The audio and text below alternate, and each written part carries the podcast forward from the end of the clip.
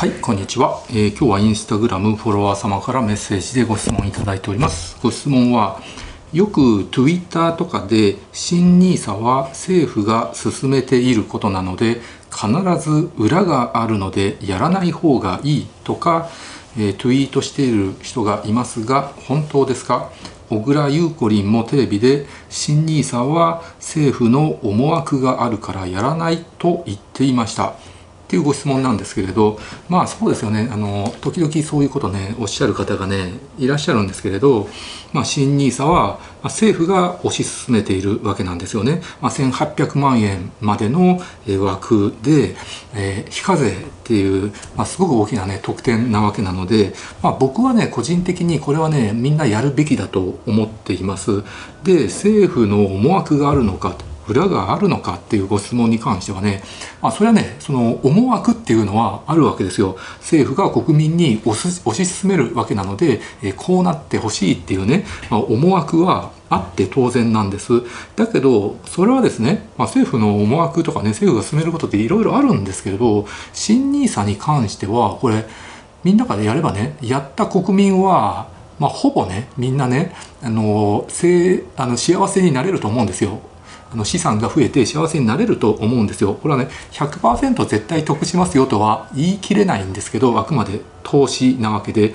だけどまああの極めてねそのローリスクにお金が増やせるシステムなんですよ。そもそもその危険な投資の商品は進めてないんですよ。例えばハイレバレッジの FX とかねそのあと仮想通貨、うん、そういうのは進めてなくて、まあ、インデックス投資とか、まあ、国内の株とかね個別の株とか、まあ、比較的ねローリスクで、まあ、健全なあの投資の商品を進めててあの危険なものは買えないシステムになってるんです。これねすごく良心的だと思うんです。しかもあの非課税でずっと続くわけなので、まあ、これはねやらない手はねないと思うしやった人も、まあ、幸せになれる確率が高いしなおかつみんながやることになって日本全体がね活気づいてあの日本の国の国にとってもプラスになることを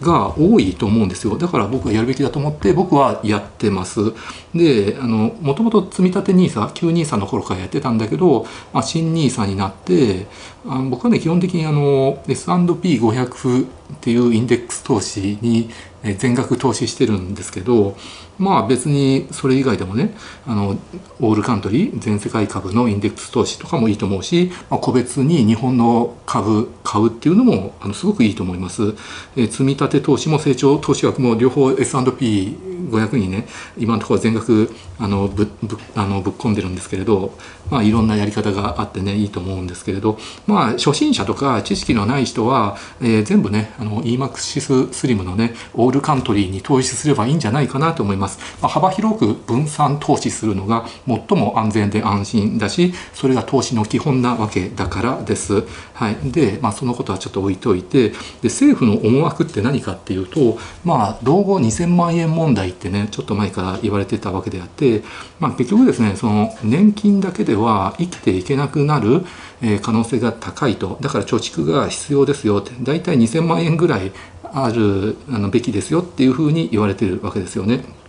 あるいはあのもう働き続けるかとかねそういうことが言われてるわけなんですけどなのでその貯金で、まあ、現金で銀行預金とかタンス預金で2,000万円ぐらい貯めてくださいっていうのもありなんですけど、まあ、それよりかは投資をしてお金を増やしてくれた方がより確実にあのあの老後の資金をね貯めておくことができますよっていう、まあ、そういう思惑があるわけですよ。なので新 NISA の枠って全部で1800万円あるわけですよね。まあ、1800万円ぐらいをあの貯金でね貯めることもできるんですけどもう少し少ない額で積み立てていって、え、10年20年30年40年寝かせて増やす、え、2,000万円とかそれよりももっと膨らませるっていうことがまあおそらくできるだろうと。まあ、そういう思惑があるわけです。でなのであのハイリスクなねリバレッジ商品は進めてなくてねまあ基本はね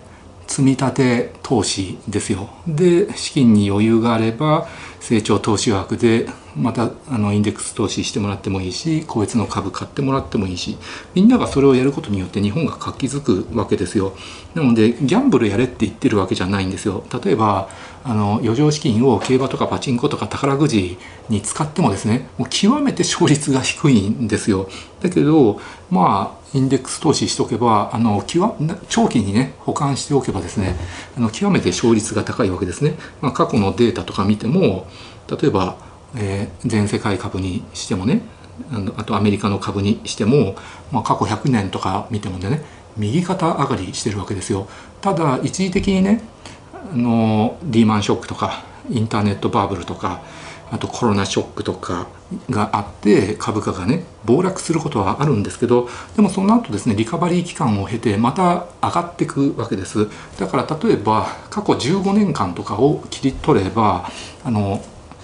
上がってるわけですよね。なので長期保有しておけば上がる。っていうことがあのもう想像できるわけですよ。ただあの過去の歴史に例を見ないようなですねその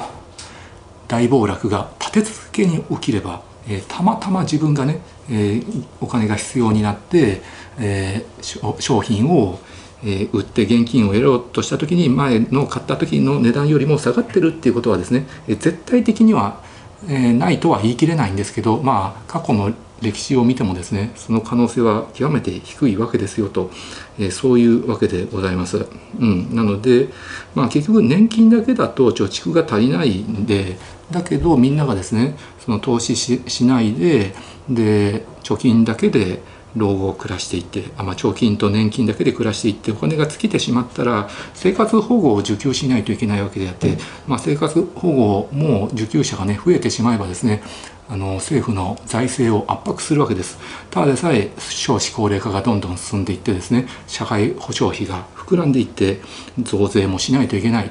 えー、消費税も上げないといけない。それプラス社会保障保険料もね上げないといけない。って国民の負担がどんどん増えている上に生活保護もね受給者が将来的にね高齢者増えてしまったらね本当大変ですでさらなる増税とか社会保険料をね増額しないといけないわけなのでそれを食い止めるためにもえ皆さん新 NISA でえ投資をしてお金を増やして老後にのためにね蓄えておいてくださいっていうことが言いたいわけです。なのでまあ例えばねあのインデックス投資にね投資すればですねあの極めて低い手数料でお金を増やす可能性が高いわけです。まあ、これがそのあの手数料の高いねファンドマジマネージャーにお金払って投資信託するよりもインデックス投資の方がですね手数料が上あの安い上にあの勝率も高いんです。これはそのあれですよ証券会社がですねあの絶対に知られたくない真実なんだけど、まあ、これが真実なので、まあ、手数料の低いインデックス投資に、えまずはね初心者の方は投資することをお勧めいたします。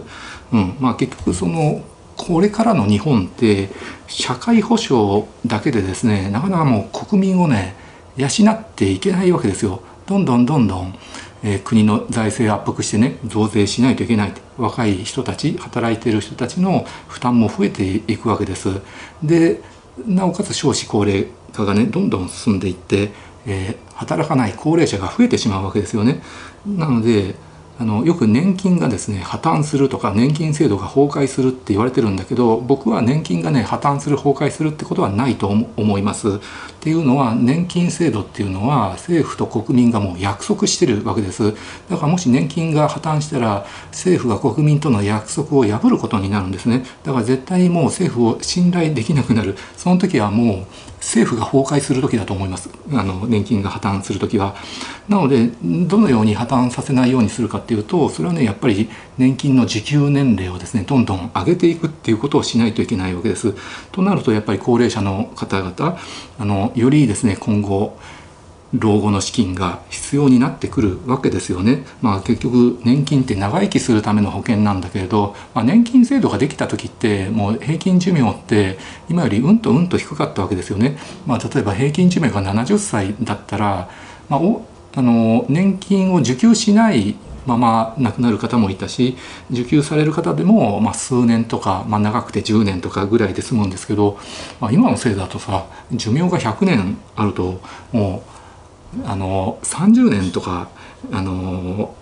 年金をね受給し続けないといけないんでまあ今の制度のままだとね破綻するのは当たり前なんで受給年齢を上げないといけないわけなので、まあ、破綻させないためにも、えー、皆さん、えー、新 NISA やって、えー、投資してお金を蓄えてくださいっていうことが言いたいわけで、まあ、控除ばっかりに頼らなくて、えー、自助で努力してくださいと,、え、ということでございます。なので NISA って減税なんですよね。今これだけですね社会保険料とか増税でね大変なのに NISA だけはね減税なのでこれをねやらない手はね本当ないと思いますなので NISA をやることによって減税の恩恵を受けることができるのでまあ NISA やらないで増税してお金払ってばっかの人よりも得をするっていうこともできるわけだし、え、そうじゃなくてもう国民の大多数がですね NISA をやってでその分はその非課税でで投資でお金を増やして将来に備えるっていうことをすると、まあ、日本全体が良くなるっていうのもありますし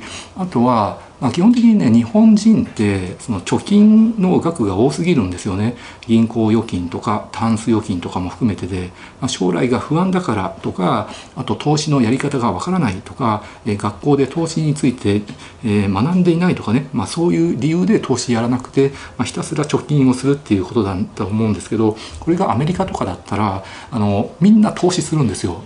あの普通の一般人でもみんな投資してお金を増やそうとしてるんだけど、まあ、日本人はですね、まあ、教育が足りないとか不安だからとかあのそういう理由でひたすら貯金するんです、えー、日本円のまま持っているっていう状態なんですけれど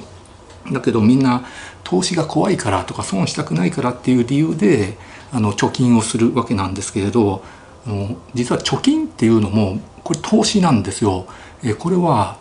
円に投資してるっていうことになるんです。で投資っていうのは基本的に、まあ、余剰資金とか、えーと、財産を何で持つかにあのよると思うんですけどそれを、えー、日本円で持つかドルで持つかユーロで持つかあるいは土地に投資するかあと株に投資するかあとえー、金とか銀とかプラチナに投資するかとかねあと仮想通貨に投資するかとかねいろんな投資先があるんですけれど投資があの怖いからわからないからって預金する人っていうのは円に投資してるんですよ。だから円の価値が今後下がるんだったら損することになるんですね。であの今でもインフレって加速してるじゃないですか。あの原油高とかね材料費が上がることによってコストプッシュでインフレが生じてるわけです。で物の値段が上がってるので相対的に円の価値が下がってるわけなんですよ。で今後はもっとねインフレがね加速するんじゃないかなっていうことが予測されるわけです。これは人によってね言うこと違うし予想はつかないんですけれどまあインフレが加速するのに利子が少ない銀行預金に預けていればどんどんどんどんえー、お金の円の価値が下がっていって損をするっていうことになるんですよね。だから投資がわからないから預金するっていう人は、えー、その人もねあの実は投資してるんですよ。円に投資してるんです。なので円に投資するぐらいだったらもっとその得する可能性の高い、まあ、インデックスファンドなどに、えー、投資した方がいいですよと。そっちの方が勝率は、えー、高いと思いますよと。だからあの怖いから貯金するっていうのは矛盾してるんですよ実は。実はその人たちも円に投資してるだけなんですよね。なのであの日本人ね貯金ばっかりしてるので貯金の額ばっかり膨らんでるんですよ日本国って。なので貯金してるその額が投資の方に回ればですね日本の経済ってもっと回るんですよ。それはねアメリカとか全世界株のインデックスファンドに投資する人も多いんだけれど、まあ、成長投資枠っていうのがえっ、ー、と生涯で1200万円分あるわけですよね。月に240万円も非課税で投資に使えるわけなのでやっぱり日本の個別株とかね買う人とかもいるし日本のインデックスファンドとか買う人もいるわけなのでそれによって日本の経済が回ってで税収がアップして皆さんの負担がね減るっていうこともありえます。でそれもやっぱり政府の思惑の一つだと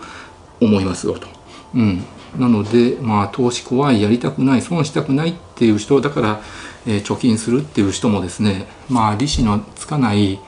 あのほとんどつかない銀行預金とかねタンス預金するぐらいだったらインデックスファンドにね投資した方がいいわけだしまあおそらくね今コストプッシュ型のインフレが進んでるんだけど今後はですねそのやっぱり通貨の発行額がねどんどん上がっていくわけですよね。国債を大量に発行してそれを日銀が買い取ってるっていうオペレーションが進むことによってですね、え、日本国内に、え、で回るですね円っていう通貨の量がですねどんどん増えるとそれに合わせて経済が、え、回ればですね、まあ、インフレが加速するっていうことも予想できます。はい、なので、え円で持っていても価値がどんどんどんどん減っていく、えわけですしあのやっぱり若い人ほどねあのやった方がいいと思います NISA を若い人でも何十年か後に自分が老化したことのことも考えて今のうちからコツコツとね積み立て型だけでもいいからねあの新 NISA 始めて投資を始めたやっておいた方がいいし、まあ、40代50代60代の方でもややり始めるといいと思うんですよ。だって15年以上寝かせて増えるって言われてるわけなので、まあ、あのそれより短くても増えるかもわかんないし、まあ、過去だと15年間で切り取れば、まあ、ほぼ上がってるわけなので、まあ、やっぱりね60代でもあの今後ねあの80歳90歳100歳まで生きるかもわからないのでえー、新 NISA をね始めるのはいいんじゃないかなって思います。でいつ始めるのがいいかっていうと僕はもう今すぐ始めればいいと思っています、まあ、為替の影響とか株のが暴落するかとかね、まあ、それまで待つかとかねそういういろんな説があるんですけどこの先はねもう分かりませんあの株価もねなかなかねあの予想する人もいるんだけどもうこれ本当占いみたいなものでですね当たることもあれば外れることもあるし経済の専門家でも言うことが違うわけなのでまあこう非課税のね素晴らしい制度なのであの思い立った時今すぐ始めるのがいいと僕は思いますよと。えー、ということでございます。はい、あとはですね今後そのバブルとかね大暴落来るかっていう、えー、ことを懸念してる人もいると思うんですけど、まあ、今後はですね、まあ、おそらくインターネットバブルが起きた時と同じようにですね AI バブルっていうのが来ると思います。で好景気が来てその後ねインターネットバブルが崩壊した時のようにね大暴落がねえー、来るんじゃないかなってね予想しています。うん、だけどその予想してそれまで待ってからとかじゃなくてね それでもいいから早く始めてで仮に AI バブルが崩壊して大暴落したとしてもその後ですね必ずリカバリー期間を得て、えー、経てまた右肩上がりに株価上がっていきますので今すぐ始めることをお勧めします。はいということで NISA いってらっしゃい。コリン星にいってらっしゃい。